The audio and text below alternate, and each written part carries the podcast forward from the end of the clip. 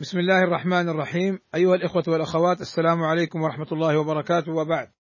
فيمكن علاج الظلم بالأمور التالية. اولا تقوى الله عز وجل والتوبة والإنابة إليه سبحانه وتعالى. قال النبي صلى الله عليه وسلم لأبي ذر اتق الله حيثما كنت وأتبع السيئة الحسنة تمحها وخالق الناس بخلق حسن.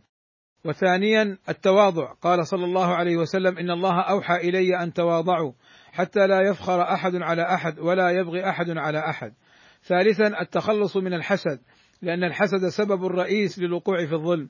رابعا الحرص على العدل فصلاح القلب في العدل وفساده في الظلم.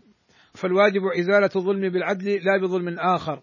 خامسا معرفة ما جاء في القرآن والسنة من الترهيب من الظلم والترغيب في العدل. سادسا التوجه إلى الله بالدعاء الصادق أن يخلصه من الوقوع في الظلم.